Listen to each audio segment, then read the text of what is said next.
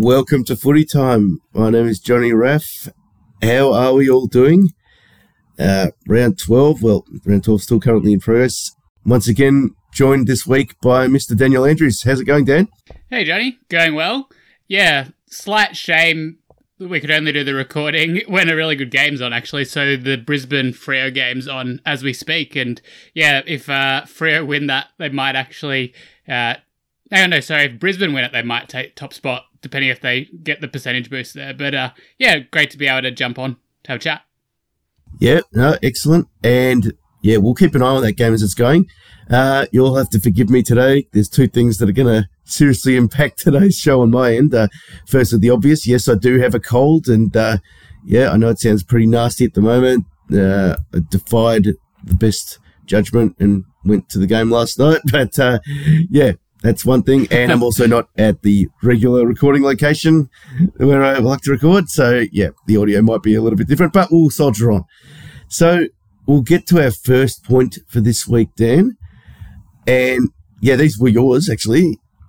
Um, yeah, I guess thinking about the way the game is being played at the moment, what is the best thing about the way the game is being played right now, in your opinion, if there is one thing? Yeah, absolutely. So, I think this one's pretty simple from my end. Just the massive momentum that a team can get and what they can actually do with that momentum. So, uh, you know, once a team gets on a roll now, often it's just really hard to stop them. Like you're getting quite quick goals out of set of bounces often, or just this sort of surge footy. And yeah, it's great to watch. Love seeing. Uh, obviously, it's good to see if you can get you know the momentum swings in a game. But even if it's just one team absolutely, uh, you know, making the most of their dominance. It's uh, quite a sight to behold at the moment in a game where you know you can't always score that freely, but when teams get on these big runs of momentum, it all just sort of seems to click, and it, it's pretty good to watch. Yeah, yeah, well said. I I totally agree. I think uh, getting those spurts of momentum, it is it is really good to watch and see teams getting ahead of steam up. Uh, mine is similar, really. I think it's the six six six rule.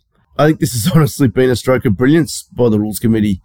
Uh, you think back to those years previous to that rule being implemented and just how much congestion there was in the game. Uh, it was out of control. I mean, you had, you didn't really have proper wingers. Everyone was just around that contest and the stoppage. The ruck position was pretty much on the verge of becoming redundant, especially with the um, third man up and things like that, which they also tweaked the rules for yeah, we now have a game where at a centre bounce, whatever happens, it's up to your four mids at the bounce and your ability to win that centre clearance. And the, the 1v1 matchups become even more important.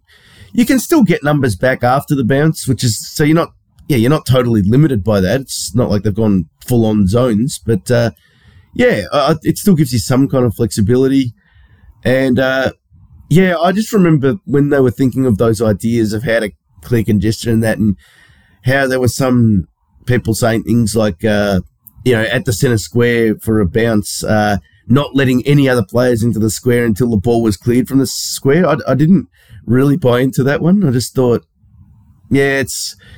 I, I just don't like restricting the whole restricting players to certain zones there. Yeah, I just yeah. think that's a, a little strange. Yeah. Probably want to reduce or not have that restriction unless you really absolutely need it. But do you reckon it took the teams a little while to actually work out how to actually use this 666 rule a little better because I remember the first year or two when they brought it in, it didn't seem like teams were actually scoring that much out of these centre clearance situations. There was a lot of turnovers at half back, and there still are quite a few of those, but it does seem like teams have gotten better, especially when they're, you know, getting a bit of a roll on at, uh, you know, making these centre bounce clearances work for them with, with that six six six formation. Yeah, I think that's that's fair. Um, yeah, uh, it would have taken teams. It would have been a bit of a shock to teams to go back to a certain style at the centre bounce, uh, where I guess everyone's sort of dead even. You haven't got an extra man off the back of the square or running in, or um, yeah, even just putting a few extras behind the ball. I think it would have taken a little bit of time, and they might have just been going through the motions at the start and thinking, well, as soon as the bounce is done, let's just uh, I don't know do what we always do and get get a number back or whatever, or, or, or sprint forward, things like that. But um, yeah, I just think right now it seems to be perfected where we've got a really good clearance sport. Yeah, like I think it's definitely added complexity to the game. So now, like, it's gone beyond just you know boosting the scoring a little bit. I think, and like probably the jury's still out whether you know it still has done that specifically. I think you could probably argue it has, but now instead of just like having this situation where you know uh, you, you're a team that's like you know getting on a roll and you've kicked a good goal now it's actually like really important what happens next in terms of you know going back to the middle and how many times we've talked about this before but how many times does an opposition just get it straight out of the middle and the goal you just kicked is basically gone in you know 30 seconds? So like Yeah. it just makes the next thing that happens after a goal or that next minute after a goal so crucial now. So you either can you know really capitalize on what you've just done in terms of kicking a goal or you might give it up straight away. It's just introduced another you know layer of strategy into the game. Like what do you actually do in that center clearance? How tacky are you being?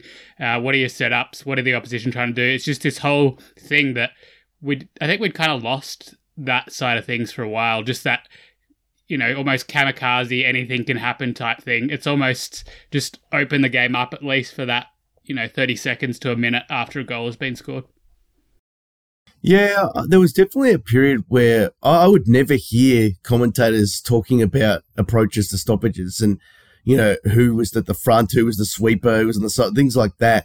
Uh, It, it was a, yeah, it was less important. Now you really are hearing commentators talk about that, I guess, that craft, you know, the midfielders, the stoppages and what stoppage coaches are doing. Uh, yeah, it's a, it's a good part of the game to get a handle on because, uh, it's yeah, it's really the one of the few times in the game where you start with a perfectly even, you know, uh, chance of winning that kind of that ball, i think it's um, unless the bounce is terrible. yeah, it's created good balance, I think, because like you don't want it to be too easy to score either. Because if you make it too easy to score, then scoring becomes less significant. You know what I mean? So there's still Yeah. that peril of scoring being difficult, but I think some of these the things the AFL's de- done in the last few years have started to make it just that little bit easier to score if you are on top, and I think that's definitely a good thing.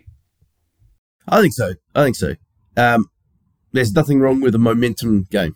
I think, and yeah, if the other team's got momentum, it's just up to you to defend well and stop it. And you know, there's no rules against playing tempo footy. You can slow things down.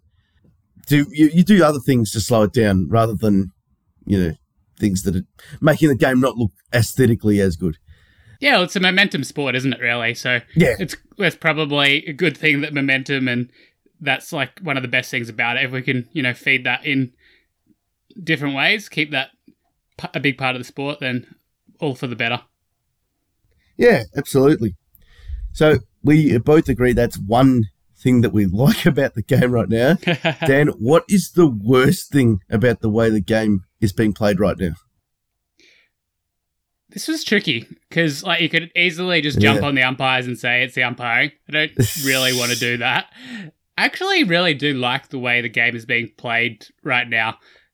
You get lots of different types of games. Uh, there aren't as longer periods in in these games where it's just sort of monotonous. So I think the game has kind of worked itself out of that. Maybe the last, maybe if you go back like four or five years ago, we are getting quite a few games that were pretty hard to watch. Maybe even not that long ago, but it seems like we're slowly coming out the other side of that. So for me, probably the worst thing about the game at the moment, and it's a bit of a nitpicky one really, is just the goal kicking. So, you know, how often do you see a team kicking more points or at least scoring more points uh, than goals? And uh, just teams unable to cap off their ascendancy with uh, you know putting it on the board by kicking goals. So we've talked about this plenty of times before in terms of you know if a team could actually become significantly more accurate than the rest then uh, they'd have a good competitive advantage. But i think in some ways it does actually detract from the sport. The fact that, you know, it's an elite level sport, but on the face of it, you've got these athletes missing very makeable shots, probably more often than they should. Yeah, I think that's that's definitely a fair point.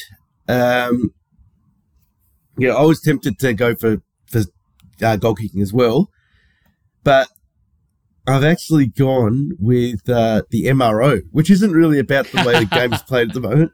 Um, but yeah, like just the unpredictability of that at the moment. Um, yeah, just the unpredictability of the MRO at the moment, not being able to tell, I guess, common sense anymore. I mean, we saw, I mean, they talked at nauseum about uh, Buddy Franklin on Trent Cotchin last week. It's just almost impossible to to tell when what kind of method they're going to use for discipline in these decisions. I guess. Um, what, what are your thoughts on it, then?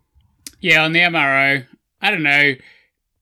I don't really pay a lot of attention to it just because, as you've said, it's just become a little bit farcical a lot of the time. So, yeah, I just prefer, I suppose, to pay a bit more attention to, you know, what's happening on the field and moves that are affecting the way the teams are playing. But yeah, it's just a lottery and it really shouldn't be. But I guess that's sort of the way I see it at the moment. And just whatever comes out the other side, that's sort of what I pay attention to rather than, you know, the all the goings on with that side of things. But uh, yeah, it would be nice to see some more consistency. They they are the two things that are just dominating the headlines at the moment. Is the the umpiring decisions, the dissent rule, and I feel like the match review decisions are also uh, literally all last week. All we heard about was was Buddy Franklin's uh, strike on Cotchin, and um, then the uh, comments from the AFL Legal Counsel uh, saying it was a cowardly act and then coming out and apologising for that. It just dominated yeah, the storylines, and it's yeah, it's taking away from the game, I think, and yeah, it's just it's disappointing. It would be better, yeah, if we could uh, have a bit less of that. I think there was a stage a few years ago where it was functioning a bit better. You know, these things went through a bit more smoothly, but I suppose whenever it's a big name player, it's always going to create a bit more in the headline space. But uh, yes, maybe some need for overhaul at season's end. Not sure whether they'll actually do it or not, though. Yeah, well, I think there should be at least some tweaks made because it's just the like, like I said, the common sense is just gone out the window now. It's all becoming about how hurt the player was. The intent just doesn't seem to matter, and the fact that they at the Sydney defence actually thought that this was a 50-50 to appeal is, I just think it's ridiculous. But yeah, look, they're just doing their job, I guess. Um, you got to try when it's buddy, I suppose. absolutely, absolutely. But yeah, that's something I don't like about the game at the moment. Sure. But like you, I think that this is actually a good time to watch footy. I think uh, I, I was a bit, just to add in, I was a little bit worried about the game going back to the 20 minute quarters after the oh, 2020 yeah, yeah. season. But I've got to say, the game is definitely the the game at this length is definitely better than the game as it was before COVID. I think with the twenty minute quarters. why That's do you think the, that might be? Oh, look, just the scoring's opened up. You've got the uh, yeah, a lot more a lot more space. Mm, uh, yeah. The stand rule. So some of those um, tweaks have actually had an impact, even though we've gone back to the longer quarters. Yeah. Yeah, yeah, and I think with people who think that uh, maybe it was too long and uh, that kind of argument. Maybe they still think that, but I think they would probably have to agree that it's it's a better watch now. For sure, for sure. Yeah, absolutely. Anyway, we'll move on to the next one. Uh, and this is another one of yours, Dan. Are more goals from free kicks a good thing or a bad thing in the game right now? There does seem to be a lot of goals from free kicks. What do you reckon? Yeah, I was interested in this because, uh, you know, like probably most of the time I've been watching footy, you, you had sort of almost like a different way of umpiring in the forward 50 to everywhere else on the ground. If, you, if it was in the forward 50, you're almost like 50% less likely to get the same free as you would if you're in the midfield.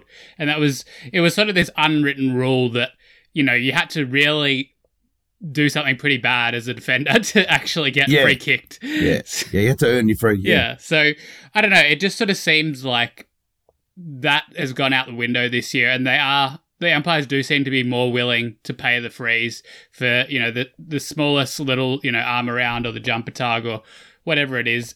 So I think there's I don't have the stats on this, but to my eye, there's definitely been more goals from freeze, and we talked this about this a little bit last week. I think about how that might be contributing to some of the extra scoring, or just the AFL maybe wanting to open that up. But yeah, just thinking about whether it's actually a good thing or not. So I guess the example we can use from this weekend is, uh, you know, Sydney had the run of the play in that last quarter against Melbourne and got two. I think even neutrals would admit they were pretty soft free kicks. You know, a tiny little hold on Gulden. He goes back and nails a very good long shot and uh, a tiny bit of uh, Langdon getting into the back. Maybe that was slightly more there, but in years gone by, I reckon you'd probably have about a 10% chance of either of those being paid, yet they both get paid yeah. within five minutes. So, yeah, I think it's almost going to get to the stage where if, if it continues like this, that we kind of just have to accept that you know, if you are the team that is creating more chances, you're probably going to get more of these types of free kicks, and it's just it's almost like yeah. it's almost like a symptom of being on top that you're probably actually going to get more of these like free kicks that where you are getting more scoring in good scoring positions. But uh, yeah, so I think it's just different, and you know, people don't like difference necessarily. Uh, so people will jump up in the air and say, "Oh, you know, it's not a free kick; it shouldn't be." But maybe it's just the next evolution of the game that you know I said that it's different between was used to be different in the midfield and the forward line, but really what's a free kick somewhere should be a free kick everywhere on the ground. So from that philosophical point of view, I don't think there should be a different way of umpiring for different parts of the ground. Where do you sit on this one? Oh, look, I, I don't think there should be either. I think a free kick's a free kick. And yeah, that was kind of my answer to this question was I don't mind if there's goals from free kicks if the free kick is there. Yeah. and look, there's going to be dicey ones, and you just you cop those. You forget about those pretty quickly. I mean, it's not going to be correct every single time. But uh, I do also agree with that sentiment that uh, if you're first to the ball, if you're a good side that's winning good contested ball or um, just working hard to get ball on the outside, and yeah, the majority of the free kicks are going to go your way because it's usually the man in front. Um, there was a, an old sort of theory in soccer actually that uh, a lot of the good teams like uh, yeah Liverpool's and Manchester United's uh, would always get uh, a penalty at either Anfield or Old Trafford, and it was they thought it was like a noise of affirmation thing. But you can make an argument that those teams would usually have good players that actually ran at defenders often and yeah, and just making you know, created their own luck. So yeah, it was. Um, it's a similar thing with this. I think if you've got a team that's you know first to every ball, well, they're probably going to get more of the free kicks at the end of the day. Yeah, and I'll go into what I was saying a little bit more about it being sort of a symptom of good play. Like I think the last quarter in last night's game, Melbourne Sydney was a good example. A lot of Melbourne's entries in that last quarter were very congested, players around everywhere you, you didn't necessarily have players, you know, getting clean looks at being able to, you know, really make good attacking plays. Whereas if whereas when Sydney got up the other end, there was more space. The players could be more dynamic. They had more chance to run, more chance to make space, and you're much more likely to actually get into a situation where you're going to be given a free kick essentially i think when you're in that more space because you know someone might try and hold you even if it's a tiny yeah. hold or they might you know inadvertently get in your yeah. back so you're more likely to panic so i think the idea of even if they're not always going to be the 100% right decision the fact that the team that is you know sort of taking the game on even if if they're going to be the one that gets the rubber the green more often than not i can't I don't think that's necessarily a problem. It's just even more incentive to actually be that, you know, attacking team that's taking the game on.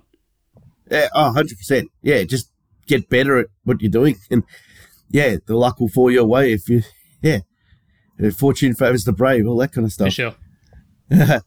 so we'll just do a quick score check, Dan. It's uh, yeah, time. time. Lions are 20 and the Dockers are 7. So still early days, but uh, yeah, we'll keep checking how that well, one's going. It's been billed as the best offense against the best defense. Obviously, the best yep. offense is winning at the moment. Yeah, yep, getting getting through. Um, I'm sure it'll open up a bit more in the second half, but we will see how that goes. So, this one's one that's I'm hearing this a lot more as the weeks pass. How important is a big crowd at the footy in 2022, Dan? Hmm. Yeah.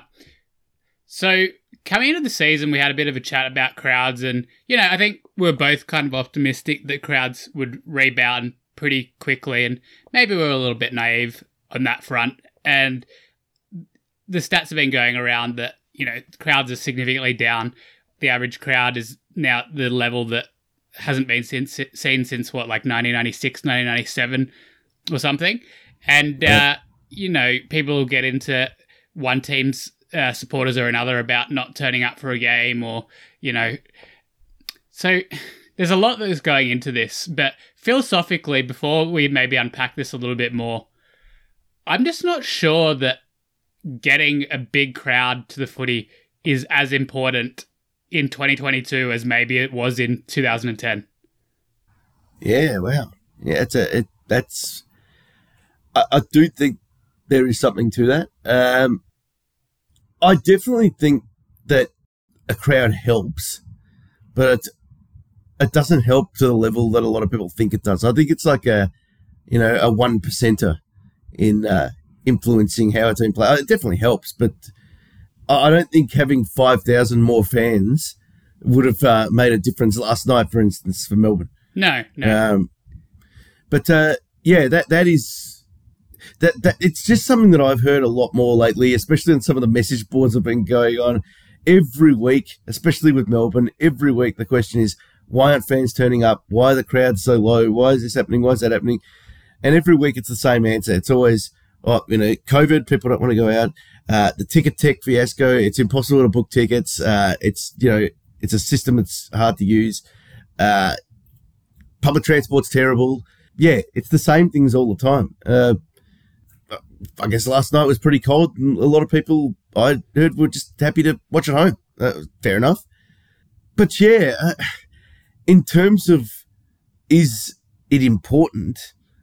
I think look, I think it is a little bit, but uh, looking at some of these numbers, I mean, it, there are people that want to go, obviously, but you can kind of understand why there aren't people going as well. So yeah, yeah. I don't know. I'm not sure what the future of it is, but uh, just pointing out something from last night's game as well, and one of the message boards. I, I won't name it, but uh, no, it was Demonland. Um, they they were saying uh, I had never seen so much complaining about how quiet Melbourne fans were last night. and uh, how that contributed to we, we yeah. the Sydney fans were so much louder and they won because of that. Yeah. Oh, Dan, I, seriously, I, people were potting the the Demon Army, the cheer squad, that's just not doing their job properly. It was an wow. absolute joke. I couldn't believe what I was reading. Yeah, uh, yeah, uh, just you know, we've come we've become too entitled. Uh, we're so um, you know the bellies are full after winning the plague last year. We, we don't clap after goals now. We only we only yell out if there's bad decisions or bad uh, yeah things like that. Uh, which is total rubbish yeah. yeah. you know I I definitely won my voice out last time. yeah, um, we just gotta yeah. look at what the AFL is though. Like essentially, it's a TV product. I'm not saying that people going to the games isn't important, but everything now is being optimized to get the best t- TV audience. You have the times essentially split throughout the day. If you were designing the round to have the most people going to the games, you would never schedule a 440 game. You just wouldn't. Hundred percent. So that's the dead zone. You can't have your cake and eat it too. Like, sure, it's great to get good crowds, and I'm not saying the crowds are never going to recover, but if you're putting all your energy into basically getting as much money as you can for the broadcast, you can't then go and whinge that people, not as many people are going to the games. Like, you see what I mean here? Like, if they're if they're saying it's more important to get TV money than it is for people to go to the games, if it was the most important thing for people to go to games, you'd schedule every game at Saturday at two thirty, and then you'd get you know bumper, you'd get higher crowds. But that's not what the AFL is. It's a TV product you've hit the nail on the head there. The emphasis is TV now, or it's definitely tracking that way. And so, the, really, the in-game experience in person is secondary. I, I guess, in a way, by staggering the games more, you guess I guess you have more of a chance of watching other games if you're at one game and you can watch another one on TV or something. But uh, yeah, like if they wanted that experience, uh, yeah, exactly like I said, if they wanted that experience, they would go back to the regulation times of things and not have things in the dead zone time of four thirty, where it's smack bang in the middle of maybe I don't know people who want to go for dinner or something, or finishing off the arvo activities, like I don't know, going to Bunnings and stuff. Yeah, it's it's strange. It's strange. I, I guess a lot of this argument isn't coming from the AFL no, match. no, it's more But, of a uh, fan-driven thing, maybe. Yeah, like, I- I definitely see both sides of, of the fans' perspective of Yeah. wanting to go versus not wanting to go. But it's a tough one, and it might take a long time to. Yeah, like, like to don't get me wrong. Like. I love going to a game, and I love you know when there's a big crowd there. But I just think maybe at least for the next few years, we just can't have this expectation that there's going to be a big crowd or as big a crowd as maybe we think there should be. And you know, with the way the world is now, people have changed their habits. You, we may never actually get back to those pre-COVID levels, or it may take a very long time. And I don't necessarily think that is such a bad thing. Like as long as the game is healthy in other areas in terms of you know membership, interest, uh, people actually watching the games, people taking out you know the pay TV subscriptions, then I think the game can survive with not having huge crowds for you know all the games basically. Yeah, yeah, I, I I tend to agree. I think this could be a next few years thing. Uh, if we're waiting for these massive crowds, it could be, well, yeah, it could be waiting a while. Uh, because there's yeah, there's just some things that are going to be a legacy from COVID, and yeah, that's just the way of life now. But I think the next piece of the puzzle as well is the new TV deal. Because yeah, if that gets completely out of hand and uh, everything gets sold off and divided up, maybe that's the best possible incentive ever to go back to the games in person. And we go back to the old days when there was no live games uh, in Melbourne on TV unless it was a sold out crowd, and you had to go. maybe we could go back to the future there. yeah, I'm not sure how well that would fly in the digital age. No. but yeah, I can see, No, I can no, see, no. I can see that sort of dystopian future would be interesting. Yeah, yeah, but it's just fun to think about. Fun to think about. But yeah, there's a lot to go on that. Um, yeah, uh, I'm not sure how close they are. I don't think they're close at all. But, But uh, yeah, like, I we'll think- find out very soon. the the underlying point is I don't think the game is unhealthy because they're not getting as big a crowds as maybe they thought they would. That's that's Absolutely. my main point. Yeah, I don't think. Yeah, you're right. I don't think it's the aesthetics of the actual game that are turning people away. I think it's a lot of other factors at hand there. Yeah, for sure. We'll get to some of the the footy content now. Uh, and this is about the Gold Coast Suns. So they had a, a decent win over North yesterday. Uh, Slow start, but uh, yeah, I think not, they were down by about 20 points at quarter time and just, yeah, really not that interested for that first quarter. And North took advantage, but thereafter slammed on, I think, eight goals in that second quarter and just ran away with it. So that was pretty impressive considering Levi Casboult was out. I don't know what he's Yep. out with, but he's really important with for them. So hopefully they get him back soon. But uh, yeah, I just thought it might be a good chance to have a bit of a chat about the Suns. Obviously, they've had uh, not a lot of success in their what is it, ten years or so in the AFL, and yeah, I- there's going to be a lot of competition for those that last spot in the eight probably. But the Gold Coast are right there. it's always when you least expect it. I find. Uh, I it was a while ago, but I remember uh, Freo. It was it might have been under Chris Connolly or something. They were going down the same track and know, had a talented list, but they couldn't seem to get it together. But that, and they started a year quite slowly. I think it was like around 06 or something. Um, but then they just started to put it together, and they ended up making the prelim that year. So, it, yeah, it could be a similar thing with Gold Coast at the moment. So they won by over 10 goals yesterday. So, what do you think's different about this Gold Coast team compared to some of the Gold Coast teams we've seen over the last three or four years? Why are they more competitive? Why are they more difficult to play against? I think that that they've definitely got much more of a a pressure based forward line at the moment that's uh, willing to sort of sacrifice their own game to, for the benefit of the team, lock the ball inside 50 a bit more. They've got a little bit more experience in the midfield now. I think it, it took a while, but they finally got, you know, some older heads now to sort of guide them while they, you know, if the chips are down, they, they can sort of get them back on track. They got someone to kick to now. That Uh, helps, yeah. You didn't expect it. You didn't expect it, but I, I really think Mabior Chol's been Yeah, fantastic. Been a really good been for them. a lot of contested marks. Uh, we didn't expect it, and who would have expected that when Ben King went down? Um, and they've got a back line that is actually pretty darn good. Yeah, their like, they get really the good. job done. Probably their. They- I think that's probably the best part of their team. the I think so yeah. too. It's very underrated, and uh, Sam Day's only just come back, so kind of makes you wonder how good they might have been if Sam Day was in and Ben King was in to book in that team. They're a pressure based team, though. I think like they're They are. they're definitely not a pushover team anymore, and I don't think you could you could say that the last couple of years.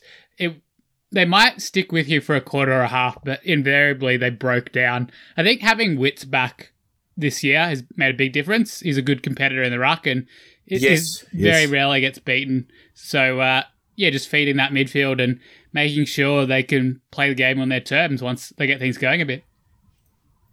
Yeah, and I think guys like Matty Rowell are realizing that they don't have to be this sort of superstar midfielder as well. They can just um, you know, chip in where they have to, make sure they're doing the team things.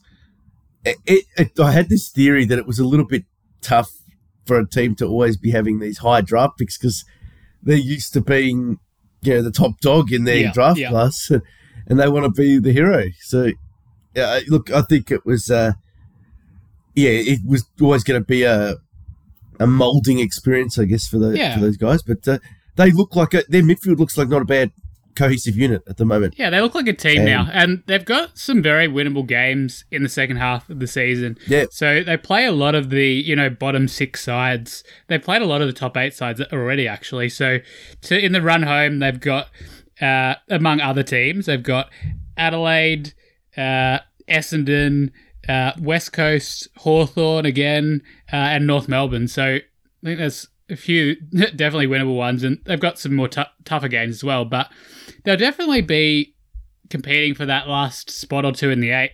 I think right up until the end, and who knows, they might even be able to pinch it. Yeah, so I guess the question is then at uh, what's their ratio at the moment? I think it's So they're six, and six, six. six and six. Uh, does that does that give you a good enough platform to go on and play finals at this point of the year? Like I, I know you said they've got those winnable games. Yeah, yeah. I, I think I think it does. Like, there's so much. There's, the only qualifier I'm going to put on this is that there's going to be a lot of competition for the those last couple of spots in the eight. Really, there's probably only one spot left. If you take everyone above, uh, sort of Carlton and Sydney as you know, probably bankables to get into the eight, that goes right Yeah. down to seven. So really, there's probably only one spot up for grabs, and listen to these teams who are competing for it. It's Collingwood, it's the Western Bulldogs, it's Richmond, it's maybe even Port Adelaide, but Gold Coast is right there. So all those teams now are between six and uh, seven wins already with decent percentages as well. So you're probably going to need 12 wins and a really good percentage, or maybe even 13 wins to pinch that last spot. Yeah, I think if I was one of those teams, I'd be really wanting the 13, but uh, That might not even be enough. Like it, it may not be. but yeah, it may not be. That'd be what you're aiming for, I think. 13 wins to try and get that last spot. So, like, looking at that run of games, and they've got some other games, obviously, that they would be uh, possibilities in, but, uh, you know, they're just going to put as much pressure on those teams around them as possible. Like, they can only control what they can control. But, you know, if Gold Coast go and have, you know, an, uh, even an 11 win season, but hopefully a couple more, then, you know, it's way more than probably anyone was predicting, especially after Ben King went down. Yeah, absolutely, absolutely. They've got a percentage of 108 at the moment, which is, I guess, out of those teams, maybe on the lower end, but you know you can always improve that as well. And imagine that. Some of the better ones. Imagine if it was Gold Coast who kept Richmond and the Bulldogs out of the finals. Oh goodness, can you imagine? Oh well, yeah. I, I guess yeah, it's It's possible. absolutely possible. I mean, the Dogs and the Tigers, their percentage looks pretty healthy. Yeah. But there's a lot of games to go. That can change a little bit, I guess. But um, yeah, oh, I think this is as well placed as they've been since yeah, maybe that was it the 2014 season before Mm, yeah. went down. Yeah, like so, good on them. They they should be feeling very confident. I reckon. Yeah, well, you got to be in it to win it, don't you? And they're playing some good footy. They're going to be hard to beat up at Metricon. And yeah, it's great now that they do have that home ground advantage. They play those greasy conditions very well up there that invariably yeah. is a lot of the time.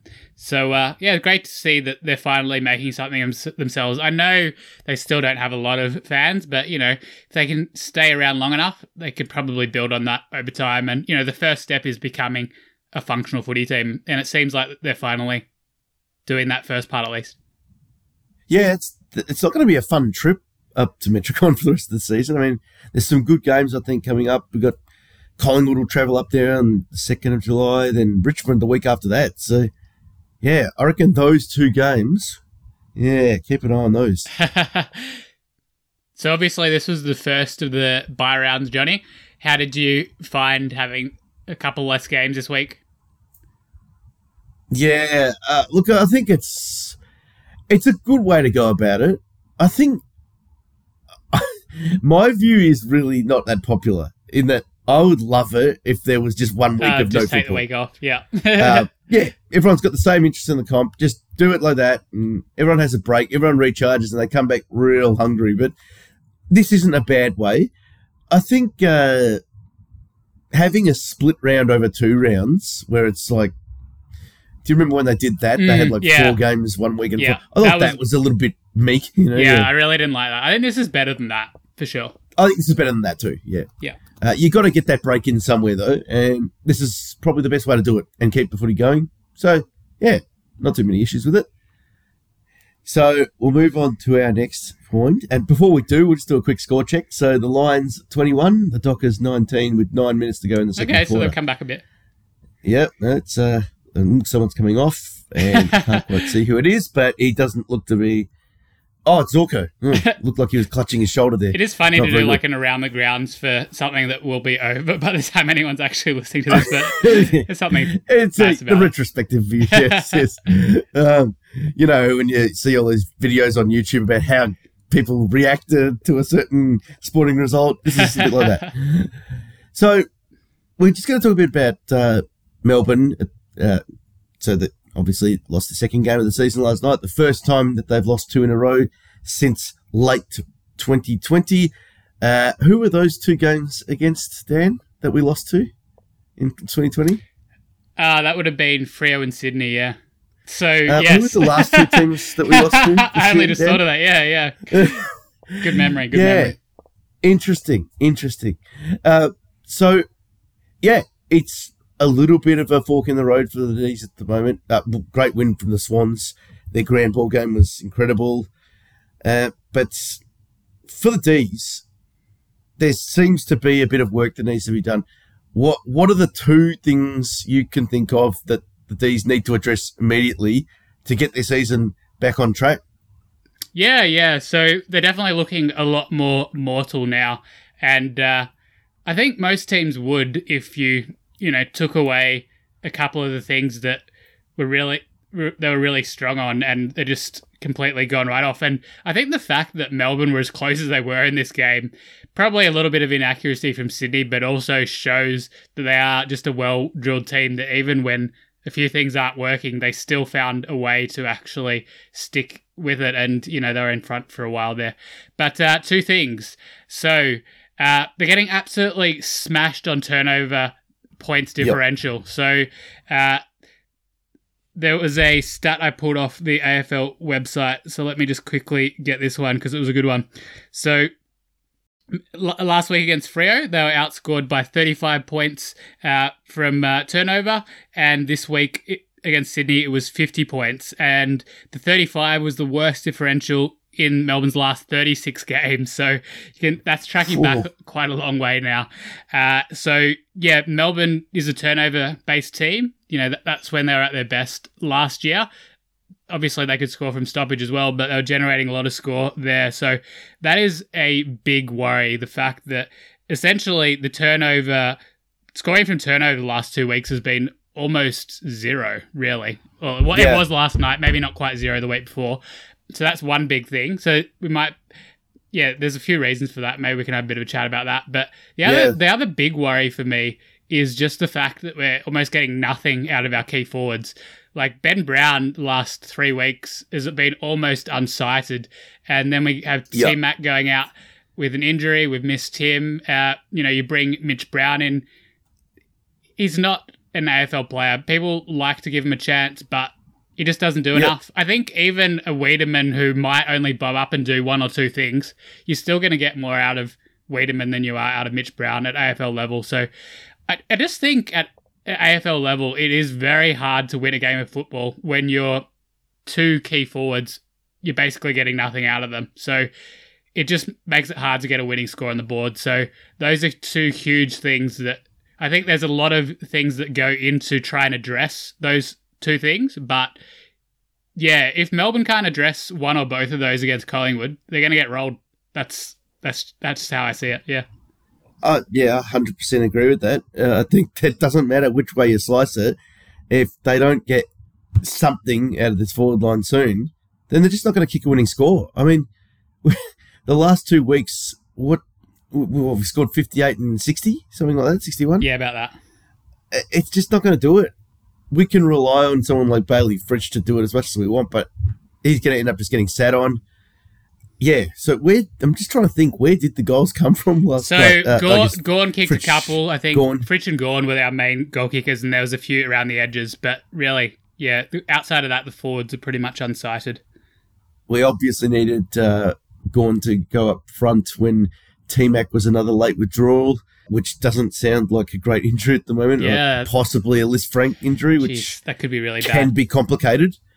A lot of crossing of the fingers at the moment, but uh, yeah, that's something that may not even just be season threatening; it could be career threatening. Yeah, So- foot injuries can be absolutely terrible. Like, you know, careers have been ended, and even if they're not ended, like you can be so far the inferior player to what you were that Yeah, it's just it almost is career ending, even when it's not.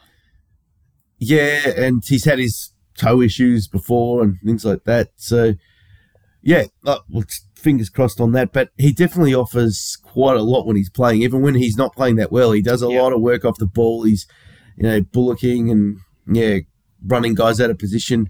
Whereas last night, I looked at the forward line and there were just a lot of stationary players Yeah. waiting for the ball to get kicked on the head.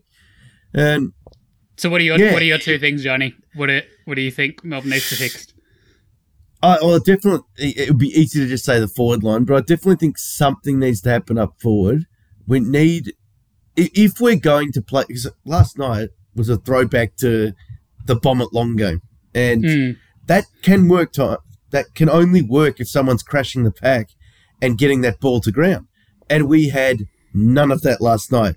I would say in that second half, literally every Yeah. time we went into the fifty, a Swans player was there to mark it. It, was strange though because in that first quarter, they it looked like they were making a conscious effort to not bum it long, and they didn't have that many chances, but it actually worked. You know, they did actually hit up some targets. They got Yep. some goals. They were efficient, and then I don't quite know what happened. It just completely fell away for the rest of the game. Yeah, I, I, I can't tell you what happened either because the, the, the types of decisions that were being made changed. Uh, basic skill errors like three meter handballs being missed that, you know, at one point Yeah. you would have backed them into to be nailing those skills. Yeah, maybe maybe being caught in two minds. I saw Charlie Spargo decide to centre it a couple of times when maybe he could have had a shot. Not going to be too critical on that. But yeah, look, as I was saying, that that bombing it into the 50, it can work, but the only way it'll work is if we get the ball to ground. And there's no way for us to play a pressure game Hmm. if an opposition player is marking it all the time. No, so no. I guess those were the two things. Those are the two things that we really lacked last night is someone up up front who could at least just crash the pack and get this ball to the ground. And um well, yeah, look, I guess it's chicken and egg. Like the forward pressure was not we weren't able to exert the forward pressure because they marked it in our um, Yeah. forward 50 so much. How much do you think of that is on the forwards versus how we're actually, you know, delivering it inside the 50 and actually sort of building it up around that 70, 80 meter mark? Because I think when teams are at their most dangerous, they actually do use that extra possession to instead of get getting it in for 70 or 80, bring it in from 50 or 60, and then you're going to get it into a much better position in general. And I think I do remember seeing players sort of hanging around that area, but they just they weren't being used. Yeah, that's that's true. I would say it's a bit of a cop out, but I would say it's a bit of both. Uh, maybe sort of a 60 40 mm. midfielder. Yeah. Because we just we we just weren't lowering the eyes, we weren't thinking it through much. You had a lot of. Ha- I thought Jack Viney played a pretty good game, but uh, looking back at the highlights, there were a lot of dump kicks and yeah. hack kicks by him without thinking. And you know, uh, I'm not saying that that isn't a useful skill sometimes, especially if you're doing that pressure kick and rush kind of thing, surging that ball forward. But it clearly wasn't working in the second half. We needed a little bit more calm. We needed a little bit more patience, even in the build up. Yeah. And yeah, we're just not getting it. So, what do you make of the fact that Melbourne has one of the lowest pressure ratings really for the whole year? So, that was one of the hallmarks of Melbourne's game last yeah. year. And, you know, we weren't really being made to pay for it in that first part of the season where we are pretty dominant. But these last couple of games, the fact that you can't score from turnover, is that somehow linked to the inability or the unwillingness to actually put pressure on? Because they kind of go together, don't they? Like you, you can't get yeah, good turnovers yeah. if you're not pressuring, and if you're not pressuring, it's easier for the opposition to score as well. And without you yeah. know Steven May back there, there's a few holes. Well, I think that's also another thing I want to bring up is that we really underestimated, and we shouldn't have. It's pretty obvious that he's one of our most important players, but you can underestimate the importance of Steven May's role in the team. And I just think he's the one player in that back six that we just cannot cover. I mean, we can do without Jake Lever for a couple of games. We can do without a Petty or uh, even a you know Salem. We've been sent, been all right with it, uh, but um, he's just the one guy that yeah you can't go next man up with because of not only what he does on the field, but also what he the way he sort of arranges yeah, the back line. Yeah. He, he, he's in their ear. He's, he's telling people what grass to mark, and and he's always in that right spot when he needs to be. There's been a ton of goals lately that we've conceded where the contest just needed to be killed with a big punch, and yeah, yeah the cohesion's not there. We just haven't had uh, that guy in the right position, and yeah, I, I think that having him not there means that you've got. Uh, well, you know, Petty's been banged up a bit. You got Tomlinson who's only just come back. It means that Jake Lever has to play more one on one. Yeah. And it just alters things a bit. He's not able to do that sort of, you know, roaming back 50 role where he can peel off where he wants to. Uh, so it just, it alters things. I know it's a very simple thing and it sounds like an excuse. And trust me, I hate excuses when it comes to Melbourne, but it does alter the way that we play much like they're not having Tom McDonald up forward does. Yeah. So, yeah, I think that's a big part of the intercept game. Yeah. So, just one other thing I've been sort of thinking a little bit about. I think a lot of Melbourne's great play over the first 10 weeks and also, you know, last year as well, particularly the back half of last year, was built on, you know, running ability, both offensive and defensive running and just, you know, making position, outworking the opposition essentially.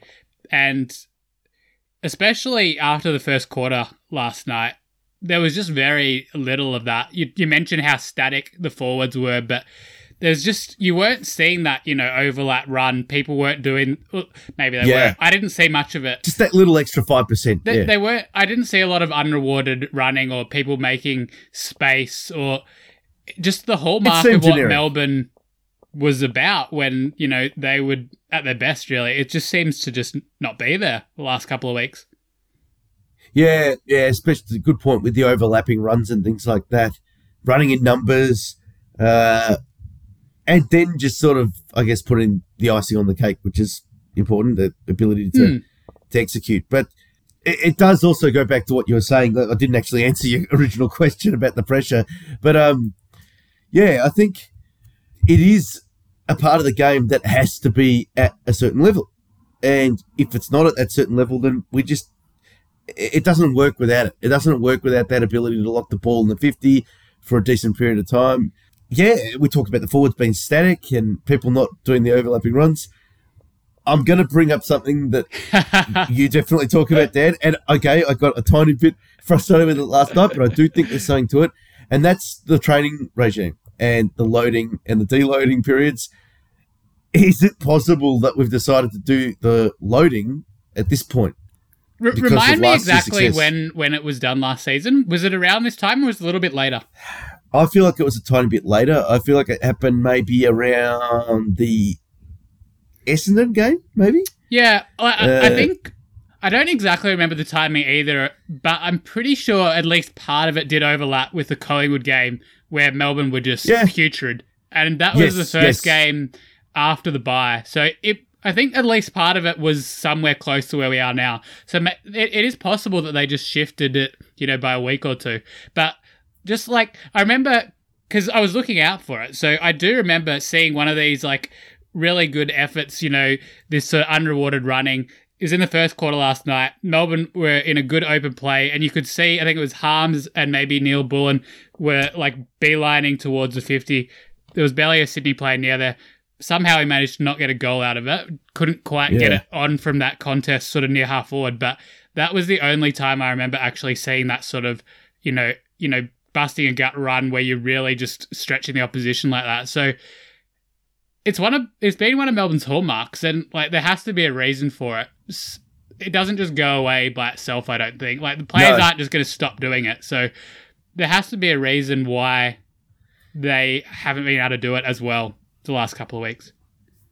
I mean, I guess if we're thinking of theories, I don't know. Could, you know, Petracca's looked a bit, a little bit off in the last few Mm. weeks with this illness. You know, is it possible that an illness has gone Yeah, through the club? it's definitely It's taken off that five percent of running ability. Yeah. I, I don't know. It, it sounds, it sounds like a lame excuse, but it's a very possible. It's a plausible Yeah. reason. like we're, we're not saying that you know i don't know they do sound like excuses but we're just trying to work it out because like They're all factors. yeah it's just a factor like melbourne was a dominant team or seemingly a dominant team and then you've got had two pretty meek performances like uh like they were in the game last night but really they there was a lot to be left to be desired i suppose especially in that second half and kicking two goals i think it was maybe three two i think Uh, I think it was two goals six. Yeah.